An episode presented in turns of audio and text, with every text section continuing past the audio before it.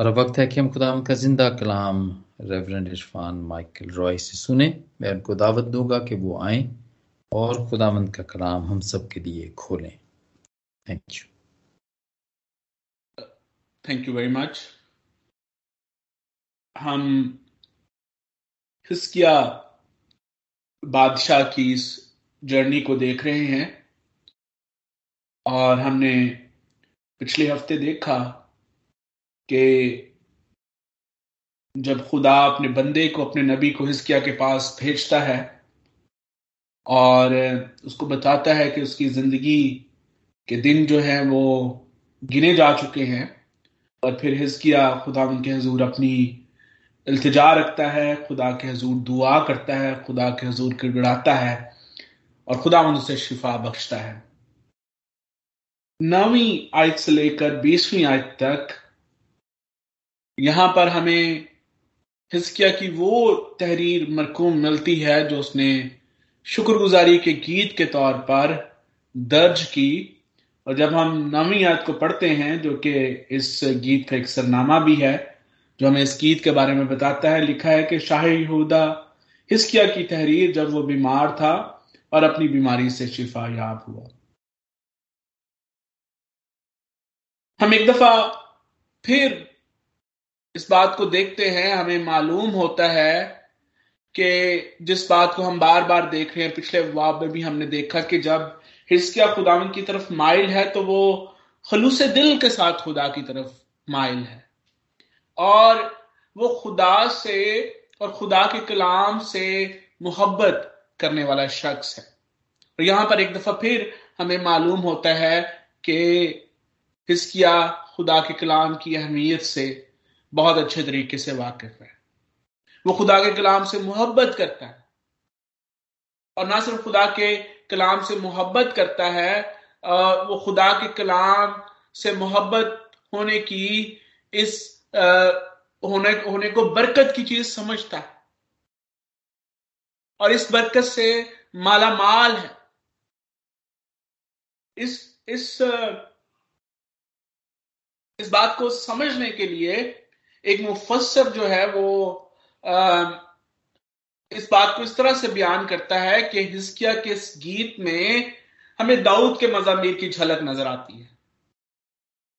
और वो अपने ख्याल का इजहार करते हुए लिखता है कि हिस्किया ने ज़रूर लावियों को जब उसने शिफा पाई जब खुदा ने शिफा का पैगाम अपने बंदा के वसीले से हिस्किया तक पहुँचा दिया तो ज़रूर उसने लावियों को प्रस्तुष के लिए कहा होगा।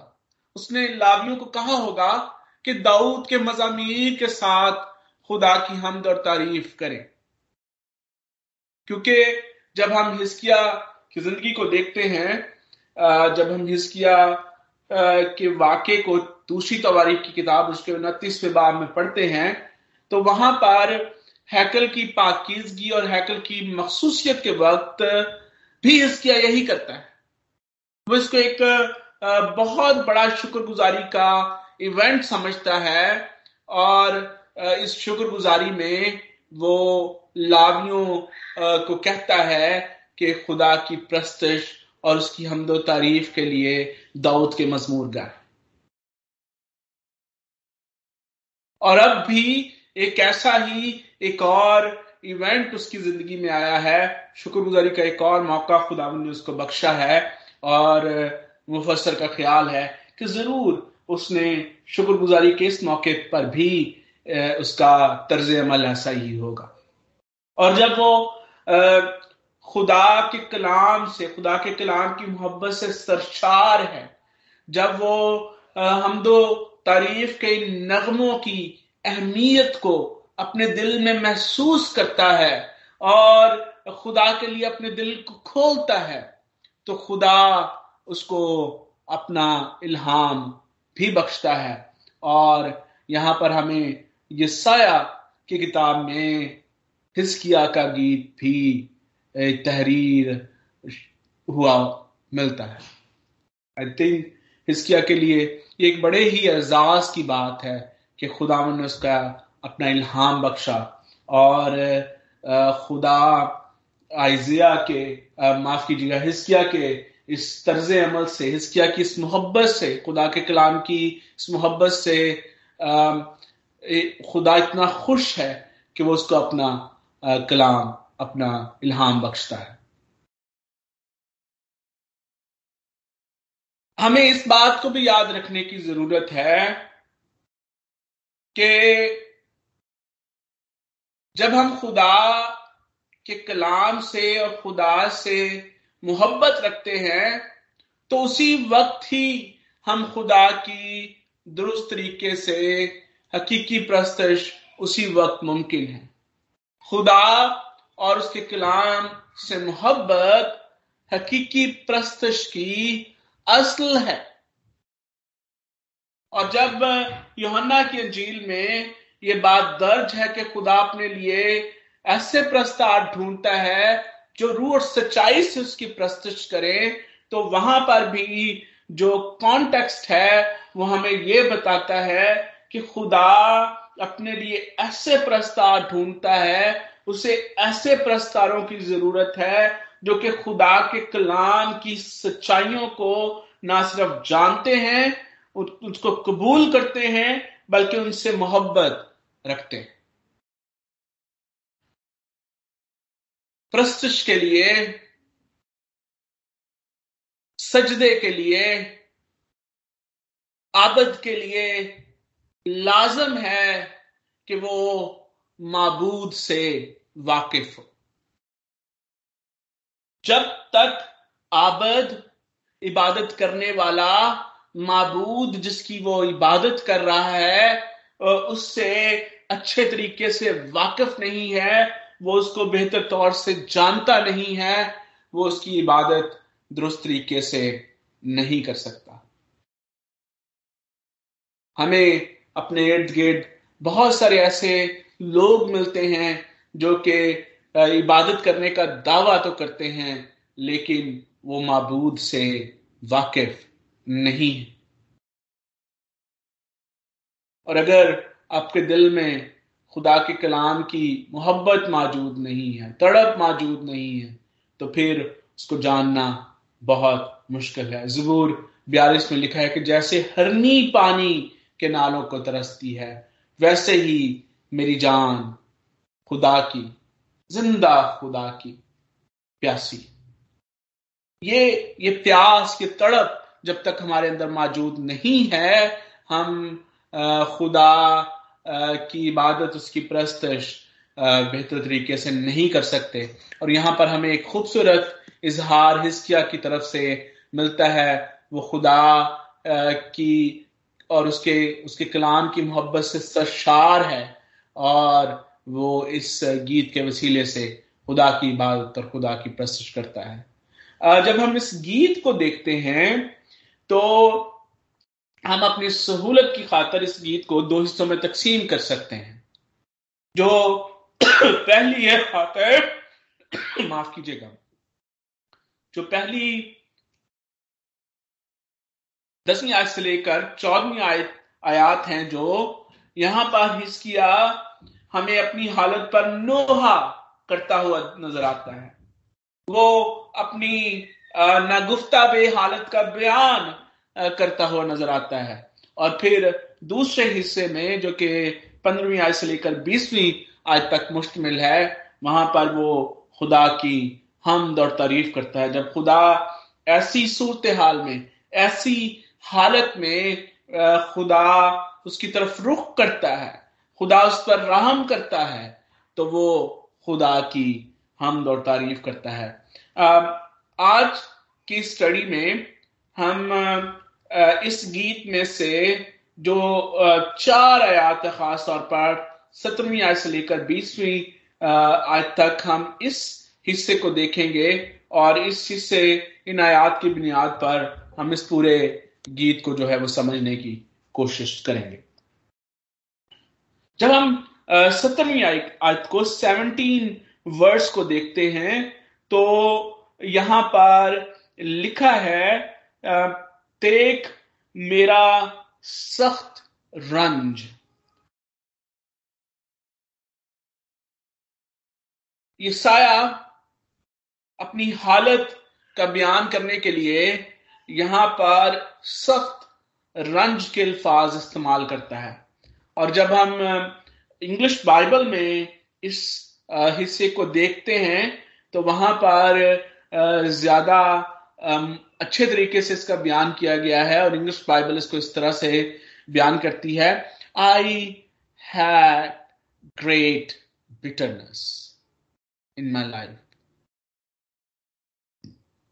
इस लफ्ज का मतलब जिस, जिसको उर्दू बाइबल में सख्त रंज, इसका तर्जमा किया गया है। इस, इसका मतलब ऐसी ऐसी हालत का होना है ऐसी ऐसी सूरत हाल का होना है जिसका बयान करना भी मुश्किल हो। और अगर हम इसकी सही असल तक पहुँचना चाहते हैं तो हमें यहाँ पर जो अबरानी लफ्ज इस्तेमाल हुआ है, उसको देखना पड़ेगा। और सख्त रंज के लिए यहाँ पर अबरानी लफ्ज मार इस्तेमाल हुआ है। और हम इस लफ्ज से बखूबी वाकिफ हैं। ये वही लफ्ज है जो हमें खरूज की किताब में जिसका ज़िक्र मिलता है। रंज के लिए यहाँ पर जो लफ्ज इस्तेमाल हुआ है, ये वही लफ्ज है जो जब इसराइलियों ने रेड सी को अबूर किया तो वहाँ पर लिखा है कि तीन दिन तक उनको पीने के लिए पानी ना मिला। और जब उनको एक चश्मा मिलता है पीने के पानी के लिए तो उसका पानी जो है, वो कड़वा था बिटर था। और उन्होंने उसे मारा का नाम दिया। और ये वही लफ्ज है जो कि यहाँ पर सख्त रंज के लिए इस्तेमाल हुआ है। यहाँ पर खास तौर पर खरूज की किताब में इस बात को अगर आप बगौर देखें तो वहाँ पर लिखा है कि तीन दिन तक उनको पीने के लिए पानी ना मिला। यानी वो तीन दिन के प्यासे थे। और साइंटिफिकली हम इस बात को जानते हैं कि इंसान बगैर पानी के तीन दिन तक ज़िंदा रह सकता है। और अगर आप तीन दिन तक पानी ना पिए तो डिहाइड्रेशन की वजह से आपकी हालत ऐसी हो जाती है कि आप मरने के करीब होते हैं।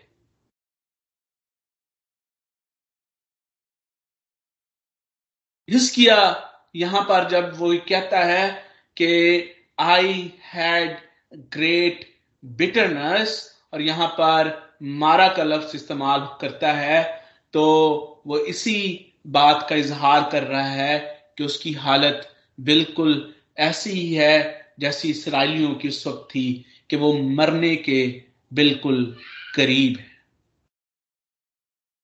बिल्कुल नाउमीदी की हालत।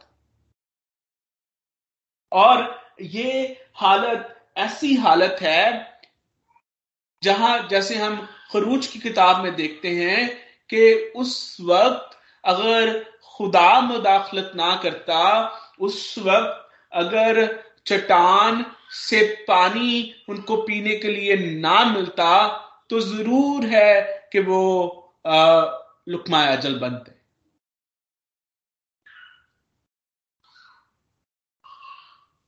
और हिस्किया भी यहाँ पर एक ऐसी हालत का इजहार कर रहा है।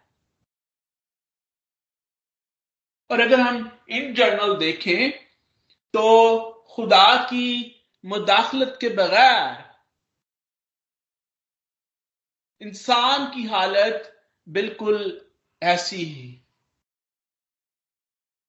अगर खुदा हम पर रहम ना करे, अगर खुदा हमारी तरफ़ कदम ना बढ़ाए अगर खुदा अपना हाथ हम पर ना रखे तो हमारी हालत भी बिल्कुल ऐसी यसु मसीह के बगैर इंसानियत, इंसान की हालत बिल्कुल ऐसे है।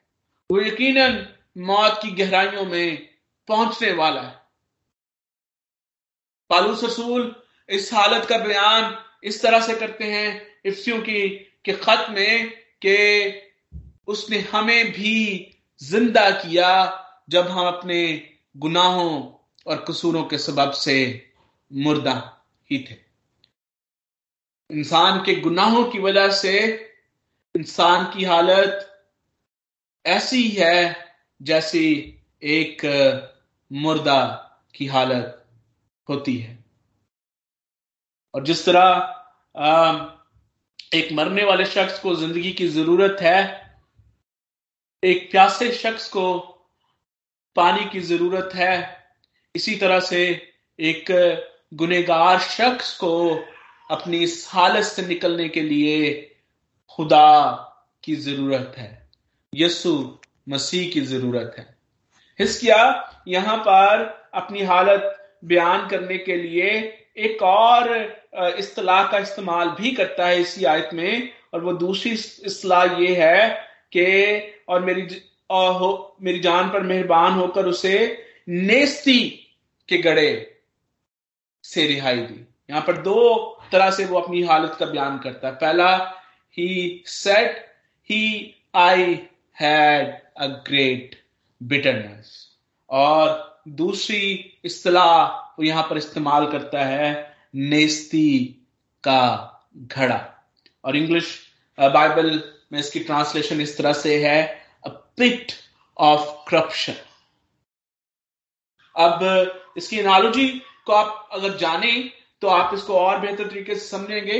पिट का मतलब है एक ऐसा फंदा, एक ऐसा ट्रैप जो शिकारी किसी जानवर को पकड़ने के लिए लगाते हैं। और जो दूसरा वर्ड है यहाँ पर करप्शन इसका मतलब है किसी चीज़ का तबाह होना, मुकम्मल बर्बाद हो जाना। किसी लेजिटिमेट चीज़ का जब वो मुकम्मल तौर पर खत्म हो जाती है। यानी हिस्किया बयान करता है कि कि वो बर्बादी के फंदे में बुरी तरह जकड़ा हुआ है। और जिस तरह से एक जानवर जब वो फंदे में फंस जाता है, जब वो ट्रैप में फंस जाता है तो खुद से उसका उस ट्रैप से निकलना बहुत मुश्किल होता है। और कई दफ़ा जानवर जब ट्रैप में फंस जाता है तो वो उस ट्रैप से निकलने की उलझन में ही की कोशिश में ही वो इस कदर एग्जॉस्ट हो जाता है कि वो अपनी ज़िंदगी से हाथ धो बैठता है। हिस्किया अपनी हालत का बयान करते हुए यहाँ पर यह बताता है कि वो एक बर्बादी के ट्रैप में फंस चुका है। और यहाँ पर वो अपनी कोशिश और अपनी ताकत से इस फंदे से, इस ट्रैप से नहीं निकल सकता। इंसान, जो कि खुदा के बगैर बिल्कुल मुर्दा है, खुदा के बगैर उसकी हालत बिल्कुल ऐसी ही है, वो एक ऐसे ही ट्रैप में फंसा हुआ है, जिस जिससे वो अपनी अपनी कोशिश से वो इस ट्रैप से नहीं निकल सकता। इंसान अपनी कोशिश से गुनाह के चुंगल से रिहाई हासिल नहीं कर सकता। और क्योंकि वो इस ट्रैप से नहीं निकल सकता, इसलिए मौत उसका रास्ता देख रही होती है। लेकिन यहाँ पर जब हम सत्रहवीं आयत को पढ़ते हैं तो यहाँ पर ना सिर्फ़ हमें ये साया की माफ़ कीजिएगा, हिस्किया की हालत का पता चलता है, बल्कि यहाँ पर हिस्किया एक खूबसूरत तरीके से अपनी इस हालत का ज़िक्र करते हुए अपनी नागुफ्ता हालत का बयान करते हुए वो खुदा की इस हालत में खुदा की मुदाखलत का भी ज़िक्र करता है और बयान करता है कि किस तरह ने किस तरह खुदा ने आ, उसकी इस नागुफ्ता बे हालत को इस मुश्किल हालत को इस ऐसी हालत को जिसमें उसकी जान एक फंदे में फंसी हुई है, वो मौत के बिल्कुल करीब है। उसका हाल एक ऐसे प्यासे की मानद है, जो कितने अयाम से प्यासा है, और अब वो बिल्कुल मरने के करीब है। खुदा ऐसी हालत में उसकी तरफ़ रुख करता है, उसकी तरफ़ माइल होता है, और खुदा मदाखलत करता है और अपने फजल के वसीले से उसे ऐसी हालत से बाहर निकालता है।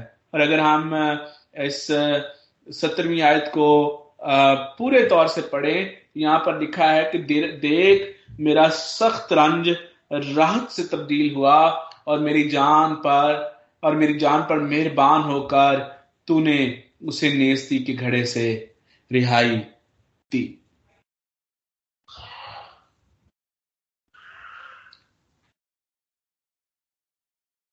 इस बिटरनेस की हालत में, इस सख्त रंज की हालत में खुदा हिस्किया पर मेहरबान होता है।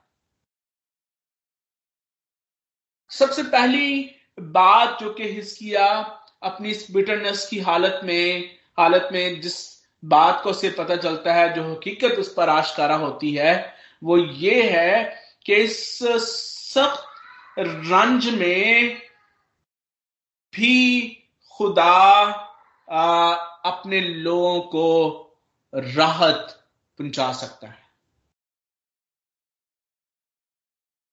इस आ, मुश्किल की हालत में इस नहायत तकलीफ़ की हालत में भी खुदा अपने लोगों को आराम देख सक दे सकता है।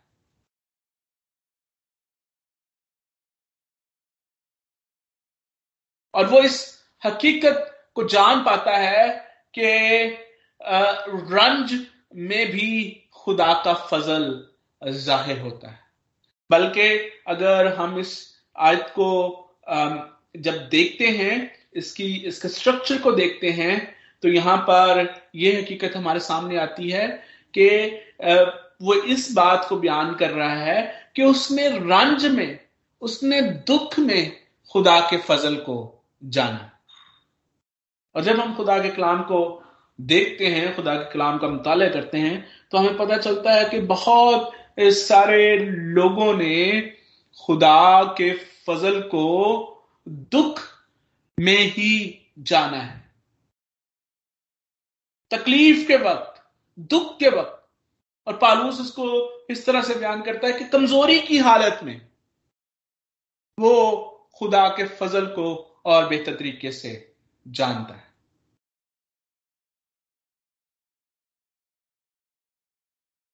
किसकिया अपने दुख में खुदा की मर्ज़ी और खुदा के फजल को जानता है। अब बहुत सारे लोग जब दुख तकलीफ़ में से गुजरते हैं हिस्किया जैसी हालत में से गुजरते हैं तो आ, सवाल यहाँ पर यह खड़ा होता है कि क्या हम अपने दुखों में खुदा की मर्ज़ी और फजल को ढूँढने की कोशिश करते हैं? हिस्किया अपनी मखलसी में, अपने अपने जब खुदा रंज में उसकी तरफ़ माइल होता है, अपना हाथ उसकी तरफ़ बढ़ाता है तो वो खुदा के फजल की बरकत को जान पाता है।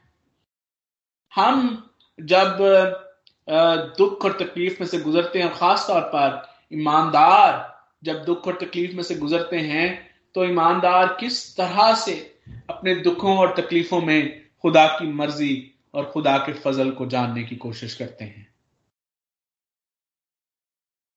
ये बात बहुत ज़रूरी है। अगर आप दुखों और तकलीफों में खुदा के फजल को ढूँढने की कोशिश करेंगे तो दुखों और तकलीफों के बारे में को देखने का उनके बारे में सोचने का आपका अंदाज बिल्कुल तब्दील हो जाएगा। और यहाँ पर हमने पहले ही देखा कि हिस्किया इसी फजल खुदा के फजल को जानने के लिए खुदा की मर्ज़ी को जानने के लिए उसको इरादों को जानने के लिए दुआ के वसीले से आ, अपनी दुआ में खुदा की तरफ़ मुतवजह होता है। और जब वो खुद अपने, खुदा से दुआ करता है तो हमने पिछले हफ़्ते देखा कि एक उसका मकसद ये भी है कि वो खुदा की मर्ज़ी और खुदा के इरादों को, जिनको वो पहले से जानता है, उनके बारे में खुदा से गुफ्तगु करे। हम ईमानदार जब दुख और तकलीफ़ में से गुजरते हैं तो हम खुदा की मर्ज़ी और उसके मंसूबों के बारे में खुदा से किस तरह से इंटरेक्ट करते हैं, ये हम अपनी ज़िंदगी में इस चीज़ का तजुर्बा होना बहुत ज़रूरी है। इसकिया अपनी ज़िंदगी में इसका तजुर्बा करता है और वो उसका बयान भी करता है। ईमानदारों के लिए मैं यहाँ पर एक चैलेंज उनके लिए रखना चाहता हूँ कि जब आप अपनी ज़िंदगी में दुख और तकलीफों में से गुजरते हैं तो आप किस तरह से खुदा की मर्ज़ी और उसके मंसूबों के बारे में खुदा की तरफ़ माइल होते हैं। एक और हकीकत जो कि यहाँ पर हिस्किया पर आशकारा होती है और वो इसको इसको तहरीर भी करता है, वो ये है कि जब खुदा मेहरबानी करता है तो फिर वो मखलसी भी बख्शता है। मेरी जान पर मेहरबान होकर, मेरी जान पर फजल करके तूने उसे नेस्ती के गड़े से निकाला। याद रखें कि सिर्फ़ और सिर्फ़ खुदा की कुवत और खुदा की ताकत ही हमें आ, मौत के बंधनों से रिहाई बख्श सकती है।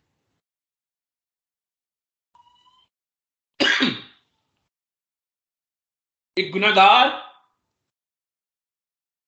जिसकी हालत खुदा के सामने एक मुर्दा सी है सिर्फ़ और सिर्फ़ खुदा का फजल ही उस मुर्दा शख्स को ज़िंदगी अता कर सकता है।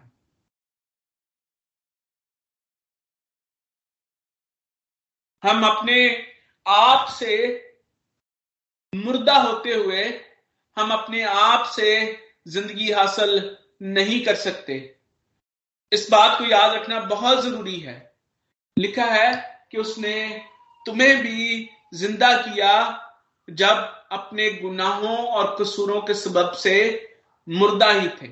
जिस तरह से एक मुर्दे के अंदर कोई एक्टिविटी नहीं होती गुनागा शख्स की हालत खुदा के सामने एक बिल्कुल लैसी ही है और जब तक खुदा मेहरबानी ना करे, जब तक खुदा फजल ना करे तब तक हम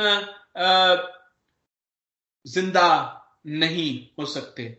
और एक और चीज़ जो कि यहाँ पर हिस्किया जिस चीज़ को एक्सपीरियंस करता है, जिस चीज़ को वो महसूस करता है, वो ये भी है कि खुदा हमें ज़िंदगी बख्शना चाहता है। खुदा हमसे प्यार करता है, इसलिए वो हमें ज़िंदगी बख्शना चाहता है। यहाना की अंजील में ही, उसके तीसरे बाप उसकी सोलहवीं आयत में लिखा है कि खुदा ने दुनिया से ऐसी मोहब्बत रखी कि उसने अपना इकलौता बेटा बख्श दिया, ताकि जो कोई इस पर ईमान लाए, हलाक ना हो, बल्कि हमेशा की ज़िंदगी पाए। खुदा हमें हलाकत से बचाना चाहता है। वो हमें दुखों और तकलीफों से निकालने की कुदरत और ताकत रखना चाहता है, रखता है, और वो हमें दुखों और तकलीफों से निकालता है। वो हमें मखलसी इसलिए बख्शता है कि वो हमसे प्यार करता है। और ना सिर्फ़ वो हमें मखलसी बख्शता है, बल्कि इस साइट में ये भी लिखा है कि वो हमें पाकिजगी भी बख्शता है। और यहाँ पर लिखा है कि क्योंकि तूने मेरे सब गुनाहों को अपनी पीठ के पीछे फेंक दिया। ना सिर्फ़ खुदा हमें गुनाहों से रिहाई बख्शता है, मखलसी बख्शता है, बल्कि वो हमें पाकिजगी भी अता करता है। और याद रखने की बात यह है कि पाकिजगी अता करने का काम भी खुदा का है। जिस तरह से वो हमें बचाने का काम खुदा का है, वो हमें अपनी कुदरत और अपनी ताकत के वसीले से, अपने फजल से बचाता है, इसी तरह से वो हमें पाकिजगी भी अता करता है। और जब वो अपने लोगों को बचाता है, एक नई ज़िंदगी उनको अता करता है तो उस नई ज़िंदगी में खुदा की कुवत और खुदा की ताकत की बदौलत ही हम पाकिजगी हासिल करते हैं। याद रखें कि यसु मसीह की पाकिजगी के वसीले से हम पाकिजा ठहरते हैं। हम कमज़ोर हैं, इंसान कमज़ोर होते हुए गुनाह करता है हम बार बार गुनाह के मुर्तकब ठहरते हैं और उस वक्त भी यसु मसीह की पाकिजगी हमारी पाकिजगी का बायस बनती है। और फिर अठारहवीं और उन्नीसवीं आयत में एक बहुत खूबसूरत सबक जो कि हिस्किया हमारे सामने पेश करता है, वो ये है कि पाताल और मौत खुदा की हमदो सताइश नहीं कर सकते। मुर्दे खुदा की हमद नहीं करते। खुदा की हमद और तारीफ़ करने के लिए हमें ज़िंदा होना बहुत ज़रूरी है और ज़िंदगी खुदा की तरफ़ से मिलती है। वो खुदा हमें ज़िंदा करता है और वो हमें अपनी मेहरबानी के वसीले से, अपने फजल के वसीले से ज़िंदगी अता करता है। हमारे इर्द गिर्द बहुत सारे ऐसे लोग हैं जो कि जाहिरन तो ज़िंदगी रखते हैं, वो दुनिया के लिए तो ज़िंदा होते हैं, लेकिन खुदा के नज़दीक उनमें ज़िंदगी नहीं होती।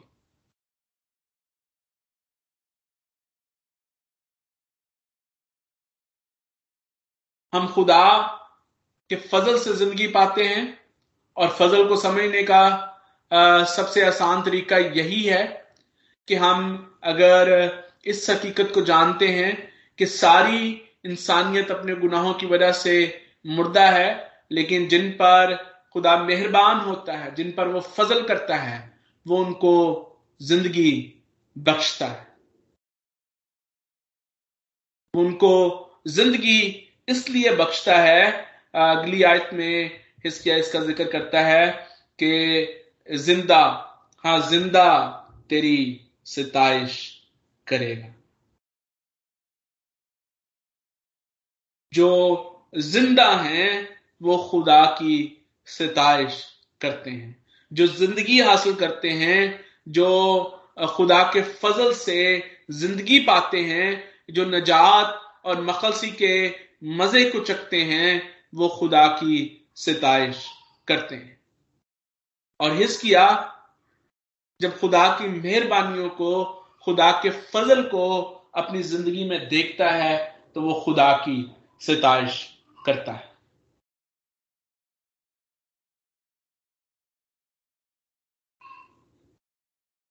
कितने ऐसे लोग हैं जो कि आज हमें खुदा की मेहरबानियों के लिए, खुदा के फजल के लिए, खुदा की सताइश करते हुए नज़र आते हैं। क्योंकि हम ये एक डिफरेंट डिफ्रेंसिएशन भी है। ये एक लाइन भी है जो कि मुर्दों और जिंदों को जुदा करती है। जो ज़िंदा है वो खुदा की परस्तिश करते हैं। और जो मुर्दा हैं, उन्हें खुदा की सताइश से, खुदा की प्रस्तिश से कोई गर्ज नहीं है।